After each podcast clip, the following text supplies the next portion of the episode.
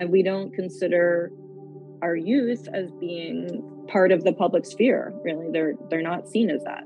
This is not to say that they you know again youth should be part of our public sphere. They should be part of the conversation. They have as much as anybody else reason to be part of deciding how our world should be. I want to make that very clear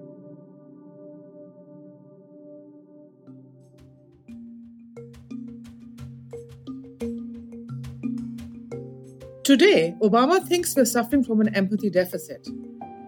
The problems of our world require seeing them through the eyes of others, according to him. Can the social political crisis of our time be solved by the use of empathy machines? Radically putting oneself in another's shoe as a way of creating a more understanding and accepting environment? And what better way to do this than through the use of first person player video games? Today, we're going to assess these so called empathy machines and try to understand their potential for changing the world. From the University of Cambridge and the Center of Governance and Human Rights, I am Mariam Tanveer, your host for this episode, and this is Declarations. I have with me Alice Horel, a third year undergraduate student in human, social, and political sciences, as a panelist who will help lead this discussion. And the guests today are Karen Schrier, an associate professor and founding director of the Games and Emerging Media program at the Marist College, and also of Play Innovation Lab.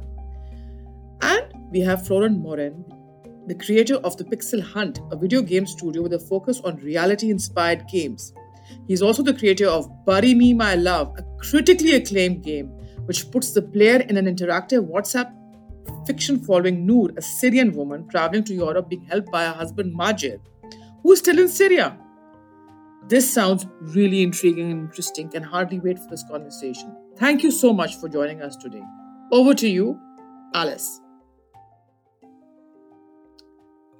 First, I would like to talk to you about your game, Bury Me My Love, and get a better understanding of the inspiration behind it and, and what brought you to present the migrant experience in this way.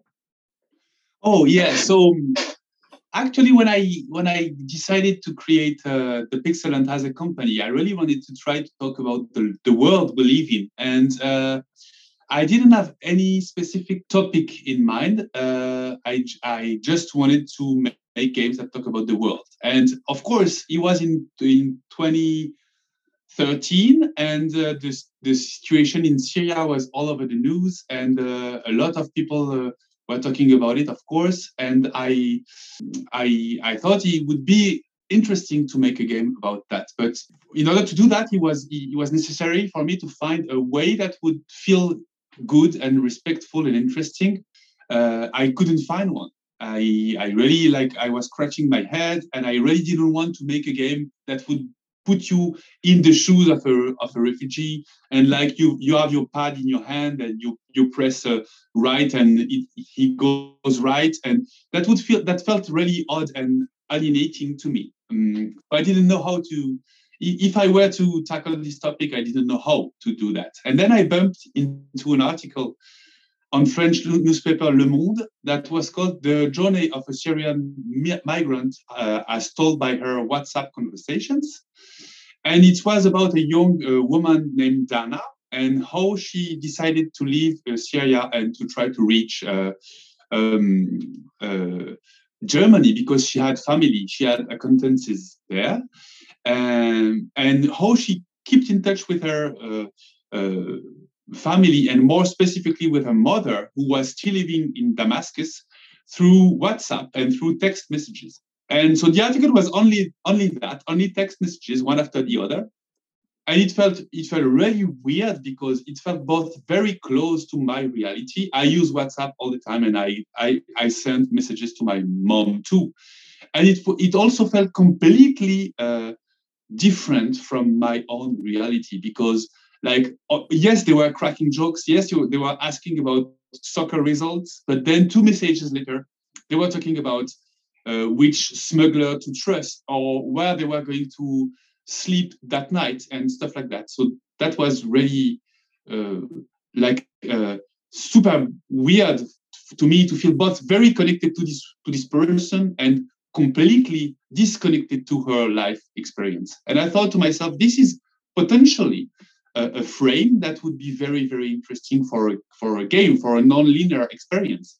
Mm. So I contacted the journalist, and the journalist contacted the, the young woman, and they both agreed to help us. And as as long as we knew that they would be in the team and they would help us to write a story as as believable as possible, then we knew that uh, we were probably able to make a, a, an interesting game uh, out of this. So that's when Bury My Love started, actually. Mm. Yeah, it's so interesting. And what I found particularly interesting about this game was the, the the way that it has all those different like, endings and all the different ways so the, the, the game plays out um and i wanted to talk to you more about that and why you thought that that was such an important part of the game and of the process as a whole i think it's it's, important because it bury my love is a fiction it's not only uh, the life of dana uh, of course we she helped us a lot because she shared her experience with us. She answered all our questions, and that was very, very precious for us. But we also decided to create a fictional character that we called Nour. And there are things that can happen to Nour in the game that did not happen to Dana in real life. Uh, we we also gathered other testimonies from other migrants um, either by interviewing with them or by uh, uh, having a, uh, having them um, uh, talk to us or by uh, reading newspaper and stuff like that.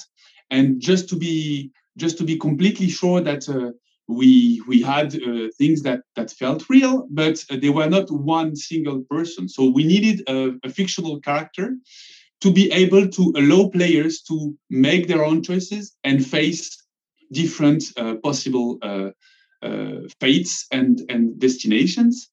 And but none of this is completely fake because everything that happens in the game happened to someone who, who told it afterward, after the fact.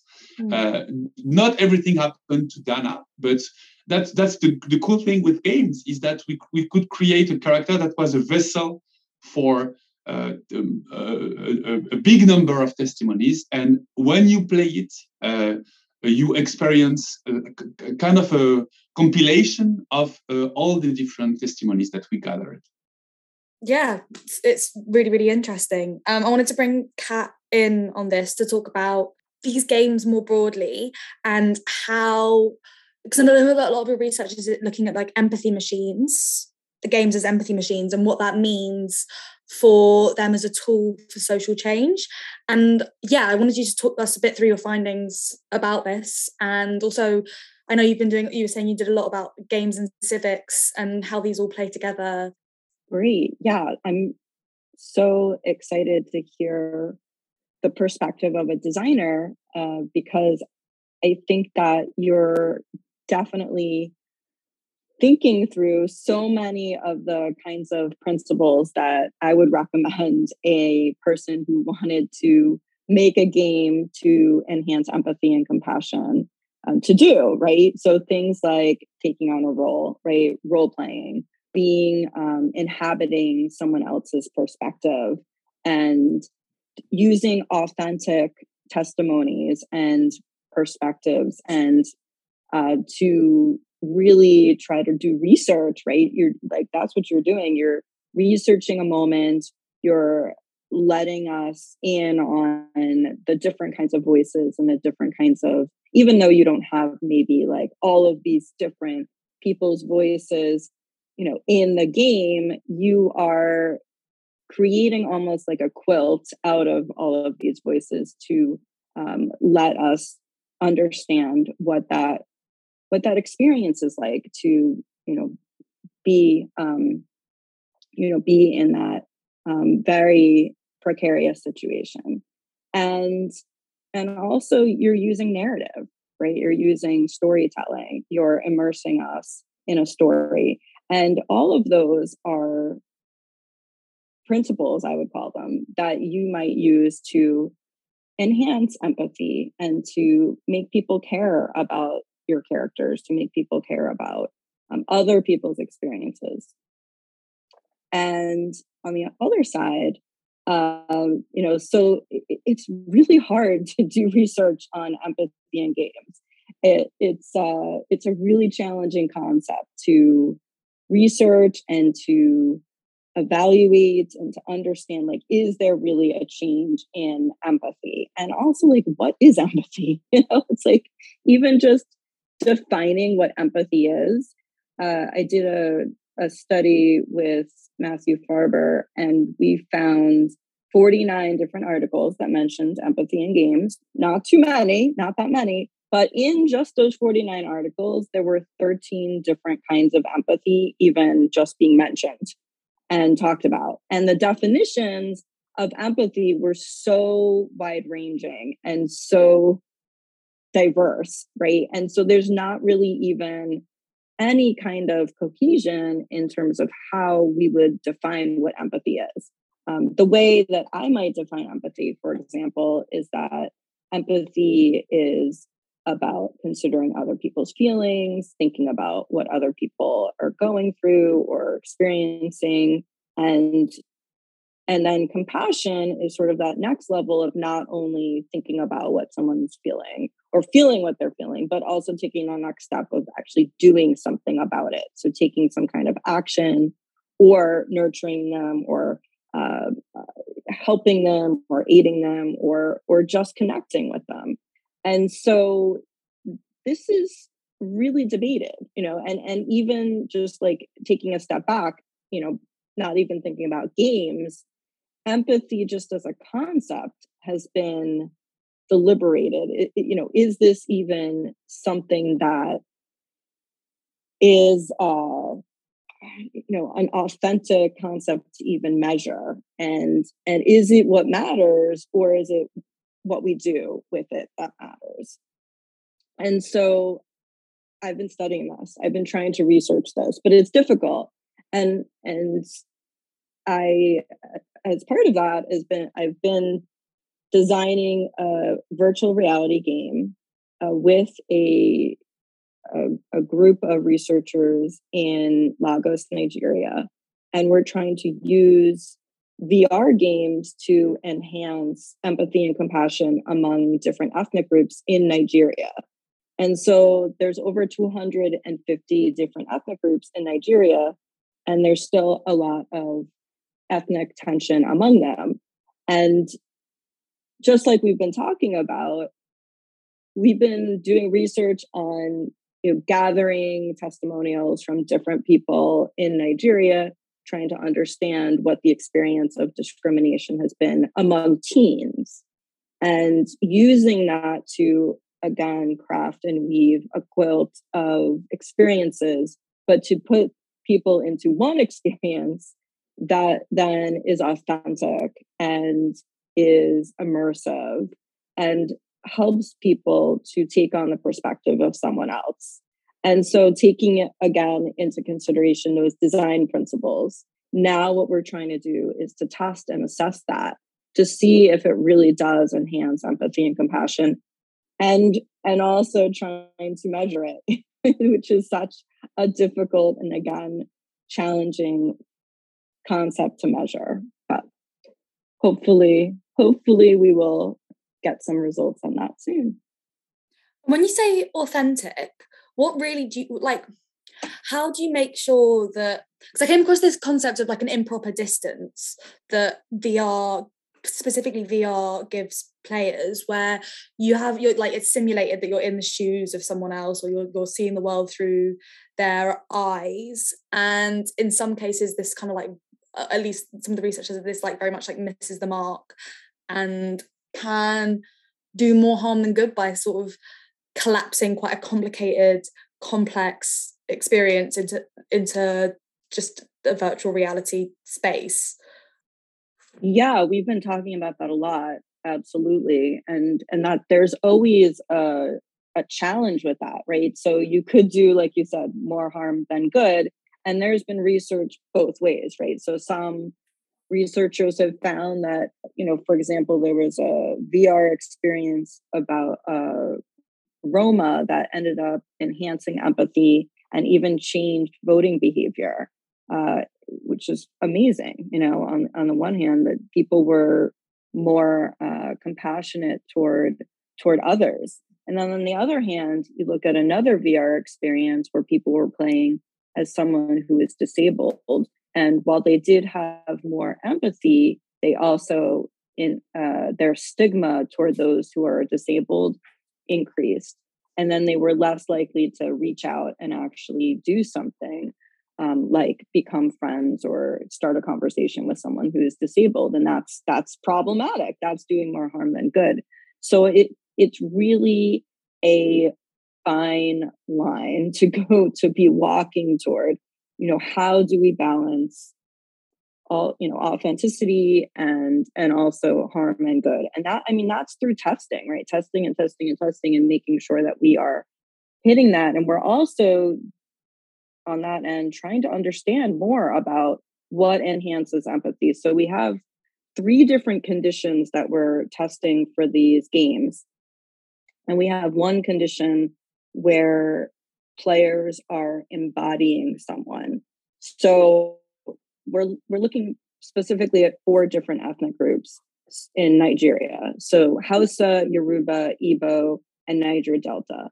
And for example, if you are someone who is a Yoruba teen, you might be playing as someone who's Hausa, right? And learning what kinds of discrimination they're going through. And again, we've based our construction of this game on testimonials of Nigerian teens and I am the only person on the team who's not Nigerian. So it is a Nigerian voice and, and everything that I write and that I construct.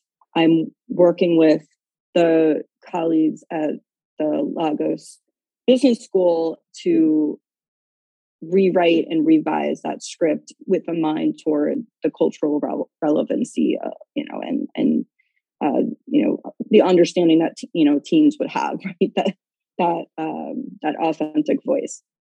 So you would so we're testing three different conditions. One is embody. So you might be a again a Yoruba teen, and you might be embodying someone who's Hausa. And so we're testing that to understand is there a change in in empathy and compassion um, before and after playing this game. And then we also have another condition, which is uh, about um, observing, right? So now there's a little more distance, right? So instead of embodying someone who's Hausa, you are observing someone who is Hausa in the game. You're not taking on their role, but you're observing someone else in the game who is Hausa and the discrimination that they're facing. And then we have a third condition, and that's called a role model. And in that condition, there's a role model who's teaching you what you might do, what you might think, what you might say, how you might act. And that teacher or mentor or educator role, um, again, we're testing that to understand is that enhancing empathy and compassion? And so we're trying to understand that, you know, so that we make sure that we are doing um, no harm, right? That we are doing more good than harm. And and to me that that's that's the only way you can do it because there's many times when you think you're doing something that's helping and you're not. And the only way to find that out is to test. I guess also the only thing you can do is try right? Yes exactly. um yeah i mean florent i want to what you thought about what you think about this and sort of your um when you develop games like are all are is it very are all of these things very difficult to navigate when you're developing your games? And are, are there more games that you're developing you're in the process of developing at the moment that are having to tackle these big questions? Well i, I found uh, listening to kat absolutely mm, fascinating because um, that's probably questions that we didn't ask ourselves too much while doing bury my love because we when we decided to make the that game we didn't make it as activists or we didn't make it for um, a will to to to to like um, trigger change or to influence people or anything. So we, we didn't think twice about what the impact on on people uh, on players would be because that was not really our uh, primary objective. And I understand completely that people design some people design games for that primary objective. That's what we call games for change, right? And I completely respect that, and I think it's probably it has potential and probably it's really interesting. But we we didn't do that. We just like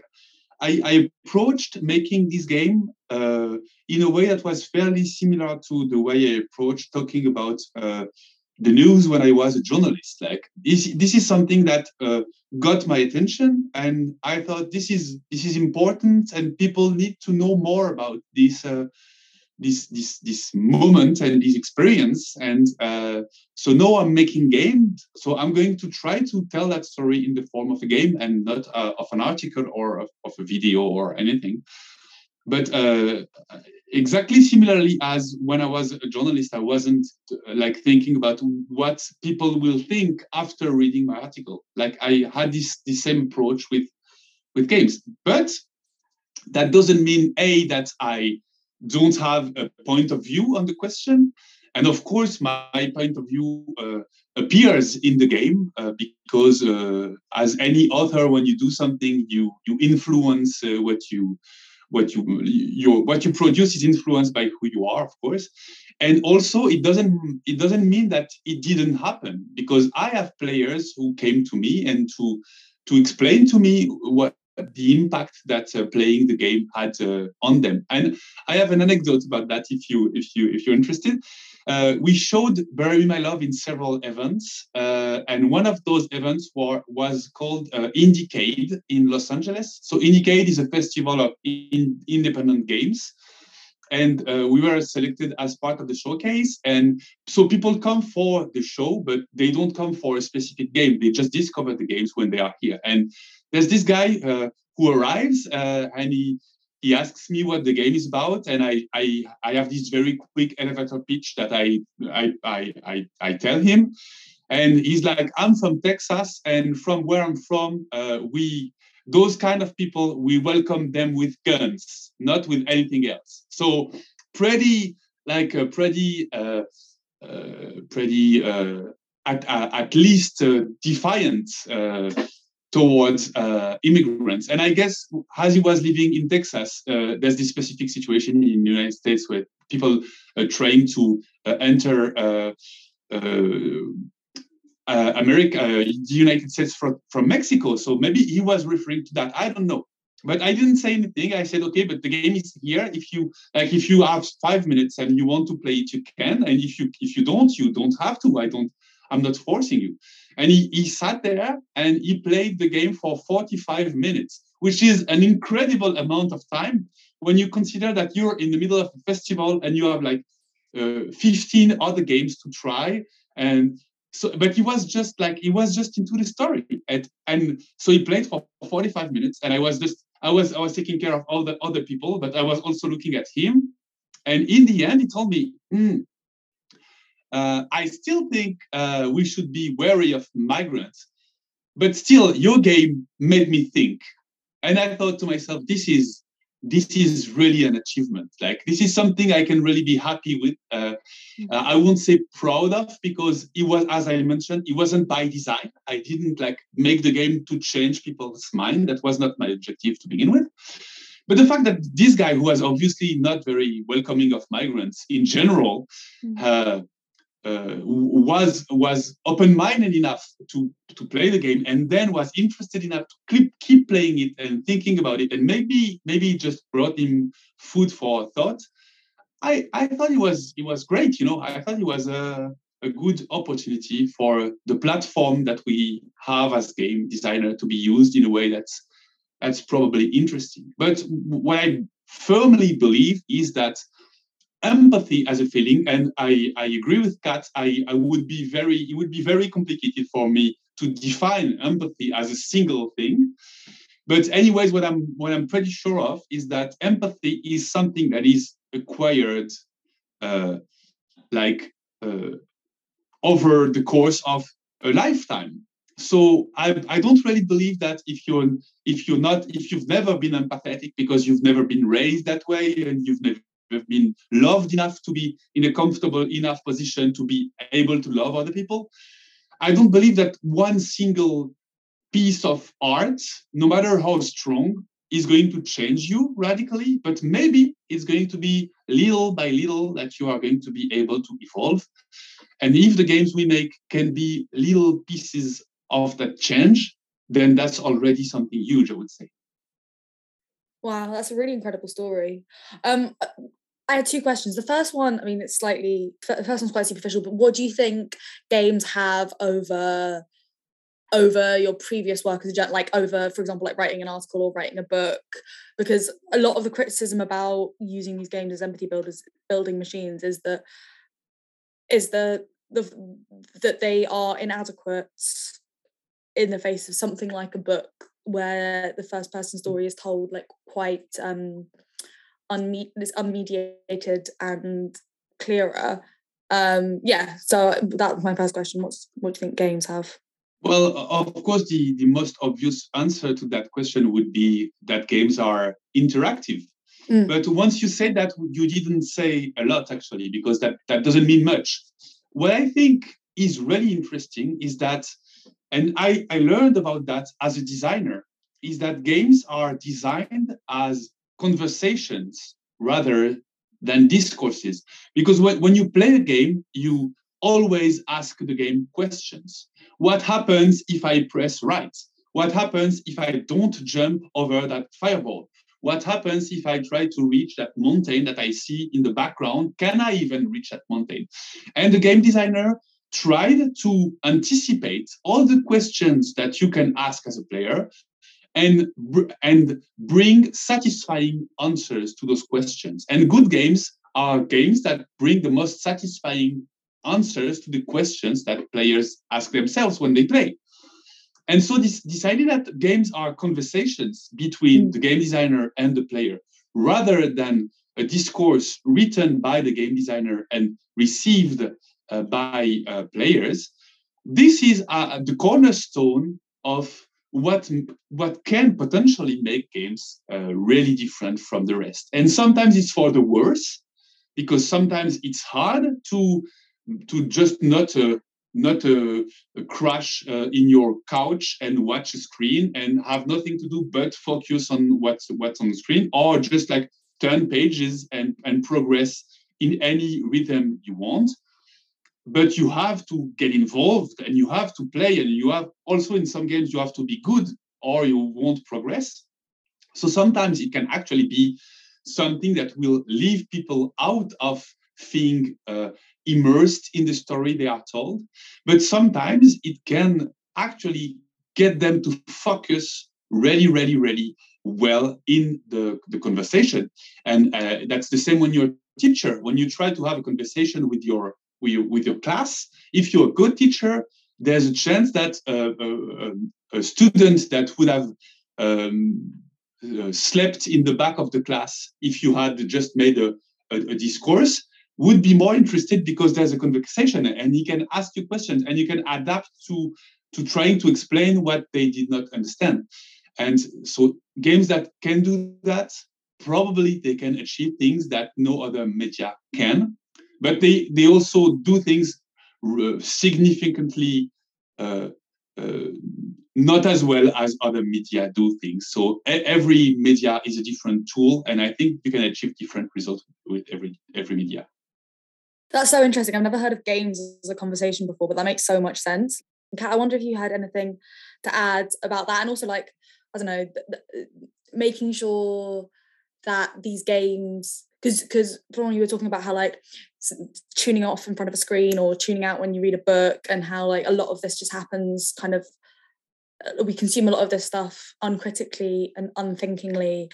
And I guess games when trying to tackle such big social questions, you're also dealing with the fact that the, the games become like a like a kind of mechanical, almost addictive thing that people play at, and there, there, there feels to me something slightly weird uh, playing a game with such big social consequences. Yeah, so mm-hmm. I, a lot of what you were saying about why games might be a powerful way to tell a story or to show a slice of life or to be journalistic I've been talking about in my class this week, actually. One of my classes that I teach is called Ethics and Gaming. And we talk a lot about obviously ethics and values, but we also talk about news games and and why you might make a news game. And so a news game is just, you know, a game that gives us some kind of perspective on current events or issues or topics that are happening in the everyday. And so, one of the questions that I ask of my students is well, why make a game? Why not just write an article? Why not just make a documentary? Why should we make a game rather than something else? And so, my students have lots of different answers. They definitely talk about, you know, that it's that it's active, that you're making choices, you are taking on a role, possibly depending on the game, and you're showing, right? You're showing the moment. You're you're ex- being able to explore the moment. You're playing the moment rather than just reading about it. And then something they also always talk about is that you know they don't read the news. You know they're like well we don't read the news. So playing a game it might be one of the only ways that we would hear about something newsworthy or something that's happening in our current days. You know maybe they'll read social media about it. They might read see a meme, they might watch a comedy show about the news, but they may they they're probably not going to be reading an article. And so a game would be a way that they would engage with a story or a current issue or event in a way that they probably wouldn't really dig into. And so you know audience really does matter in terms of you know even ju- even if the game isn't particularly pretty you know because a lot of news games are very raw and they they there's a reason why they're raw. It's because you need that immediacy right? The the news issue may not matter in a few years. You don't have a few years to polish your game. You have to maybe do it overnight and get that story out you know as as quickly and and uh, unpolished as possible. Uh, and, they, and they don't necessarily care about that. You know, they they want to be able to play. You know, they're used to that as a frame of learning about their world and of engaging and and like you were saying having a conversation with their world they they converse through play right it's not only that they're conversing with the game, they converse around the game, right? They're um, they're having conversations with other people. They might talk about the world and talk about their communities and talk about civics in their game and through their games. And they're they may not be talking about it any other way and and having any other touch points in their lives but play is that one commonality that they might be um, able to engage in the public sphere and to really be having an impact on the conversations about what matters and how we should change our world. And so, one of the things that I write about in my book, We the Gamers, is how games are public spheres. They are communities, they are places where people are having those kinds of civic conversations about the world, right? To understand, you know, what our world is and how we might change it and, and what are the steps that we might take to make change.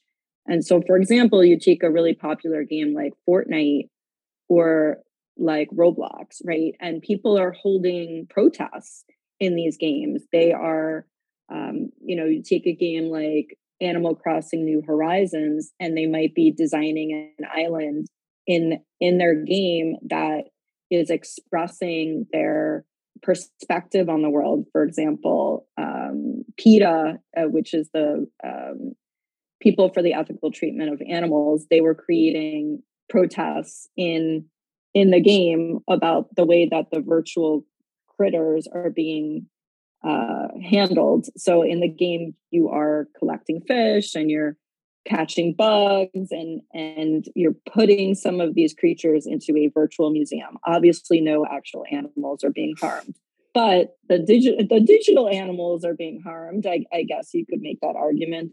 And so there were even protests about that. So there's almost like this uh, meta conversation inside the game about the game itself.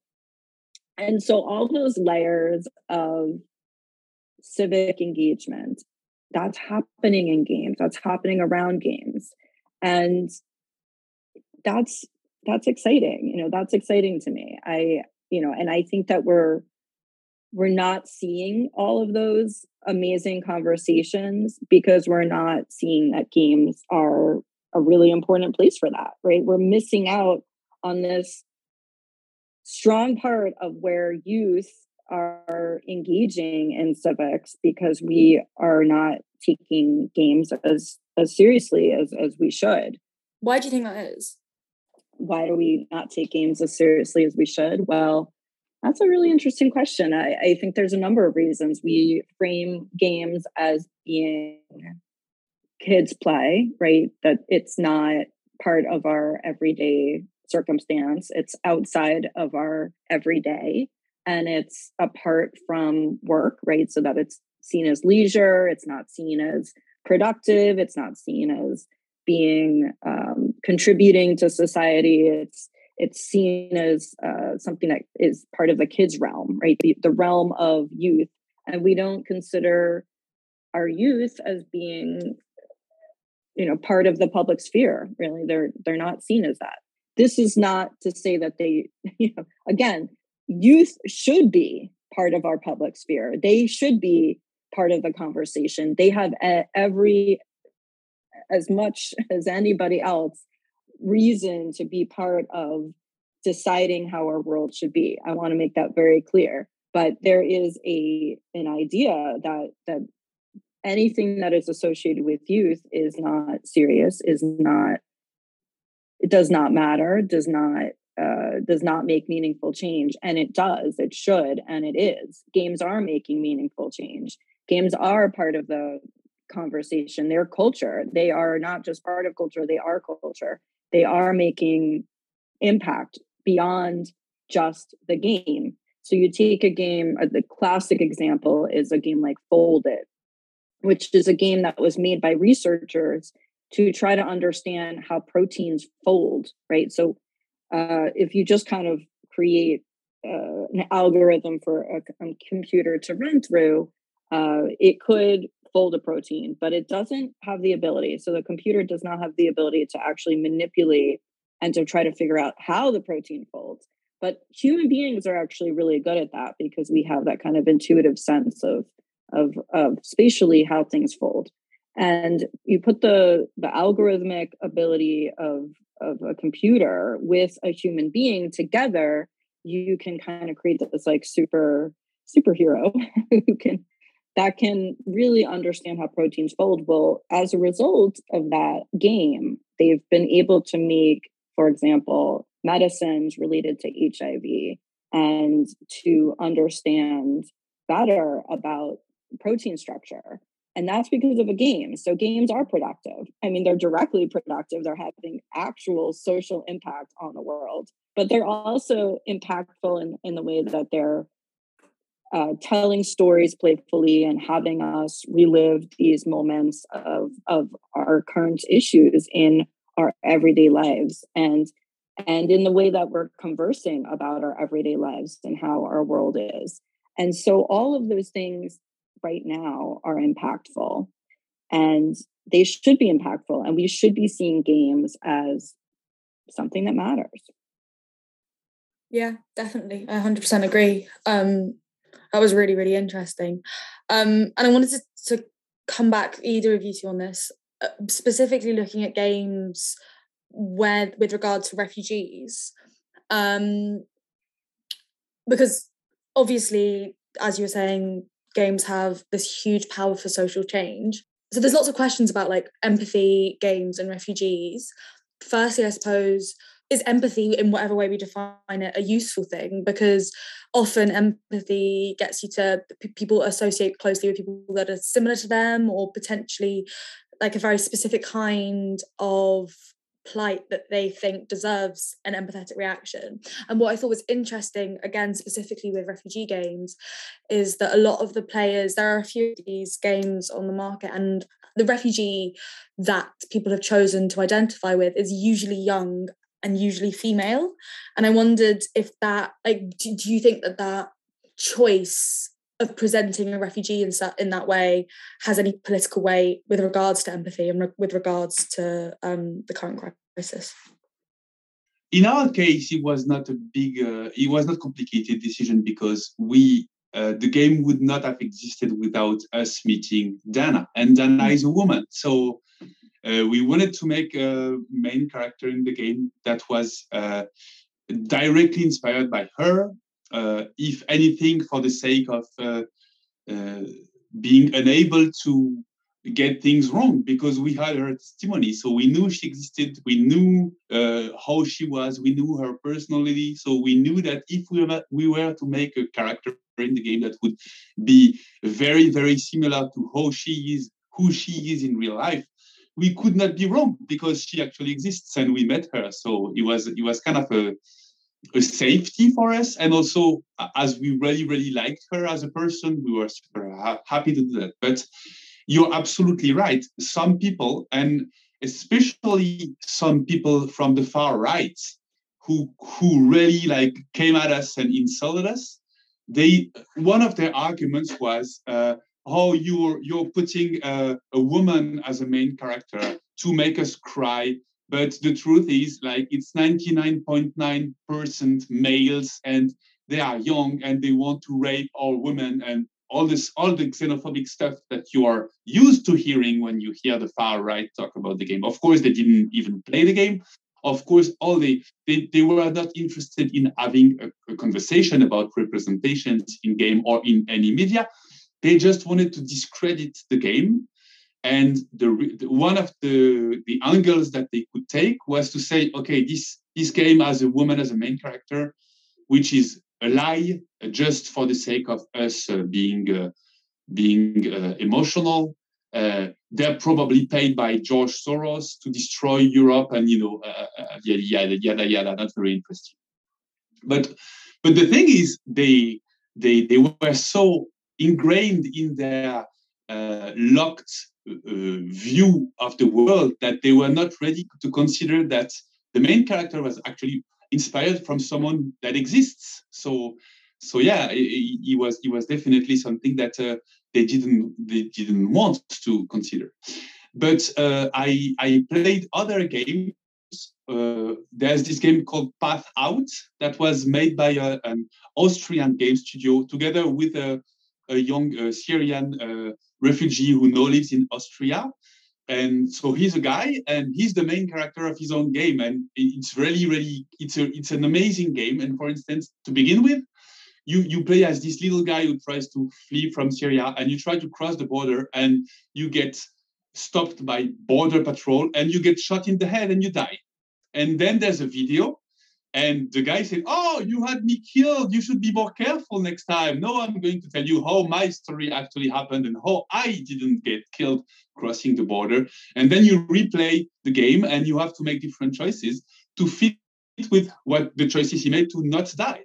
And so he was really, really powerful because he was the stereotypical Syrian migrant, a male, young, and probably someone that you could feel threatened by if you are if your mind is full of xenophobic uh, representations of the world and then he was just here making a game about how he almost died crossing the border and just inviting you in his world and wanting to share with you his reality and how he managed to actually arrive to Austria.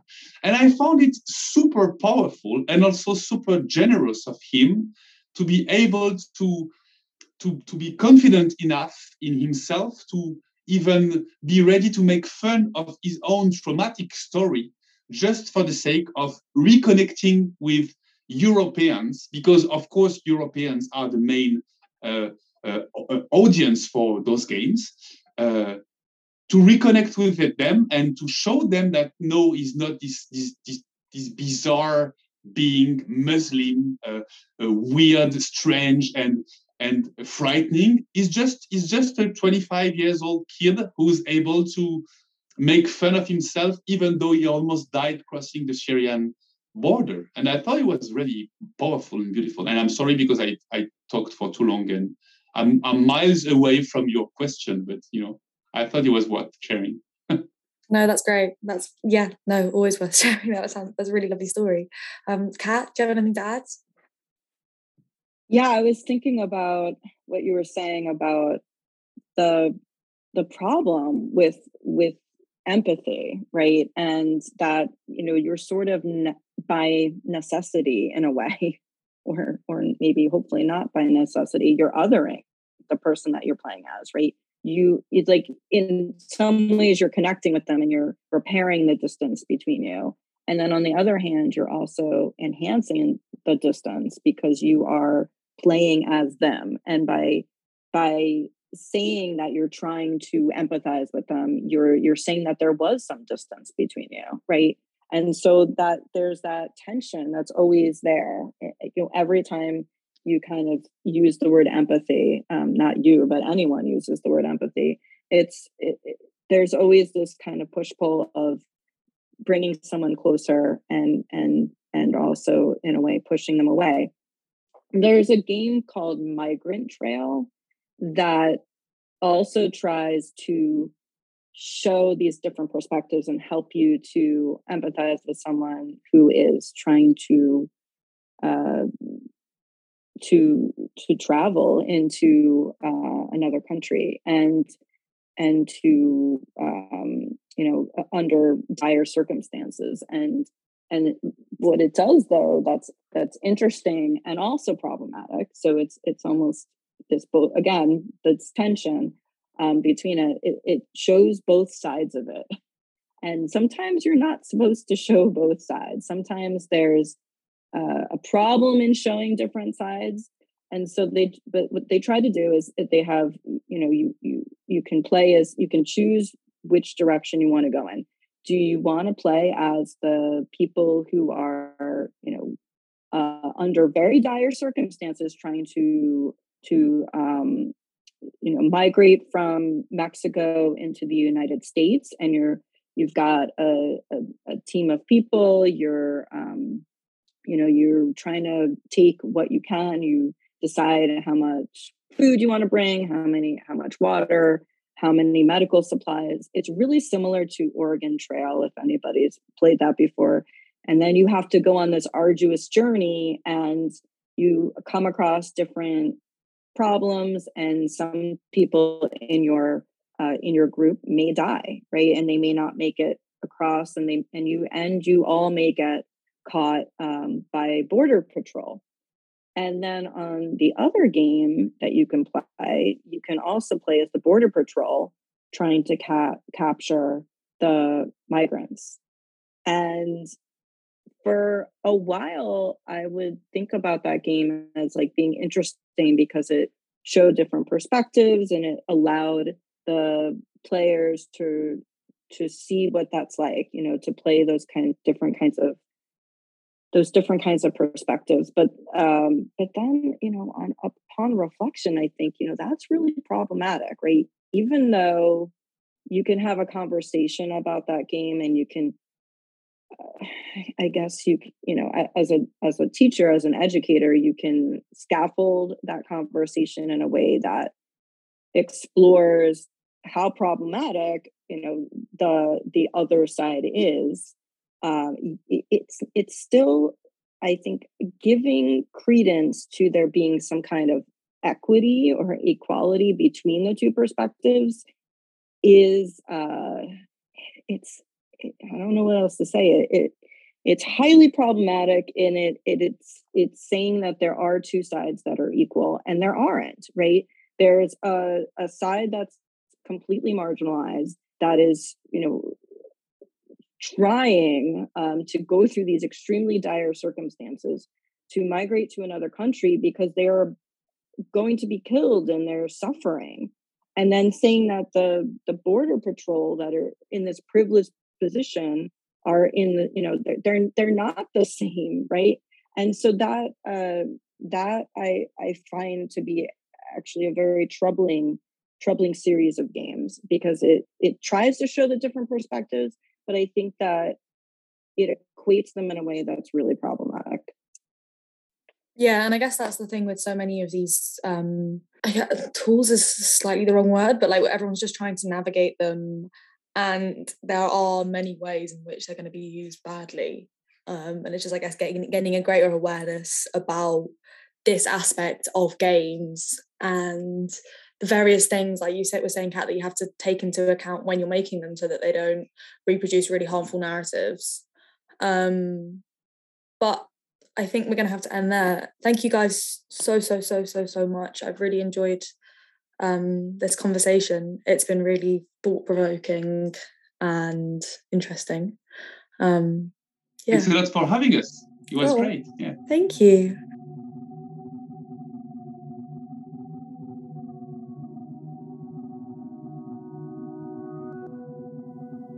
That was so insightful. Thank you so much for this incredible discussion. And we now know what a successful game for change needs and how sensitive an operation creating these can be and how complicated. Thank you, Florent, for taking us through the thinking behind your game, Bury Me, My Love. Fascinating. It was so interesting to hear how it described as an extension of storytelling in your journalism. And thanks to Kat, it was fascinating to hear about the game development projects that you've been a part of and the findings from your research. I wish you all the best of success in your future research, and I hope you keep on keep on informing us about your new insights. This has been really good. Thank you. For those listening, if you have any questions or comments, please find us on Twitter via Declarations Pod or like us on Facebook and Instagram. You can also check out our website at declarationspod.com, where each podcast has a companion piece with more information about each episode and links to additional resources. These packages are put together by show notes writer, Anthony Sander. A sound editor for this episode was Max Barnell. The communication manager was Ella Recher, and the executive producer was Tom Kisok, and the lead was Andreas Ferraz. For more declarations, please subscribe to our Apple Podcast or Spotify. And please do tune in next time for more declarations. All the best. Bye bye.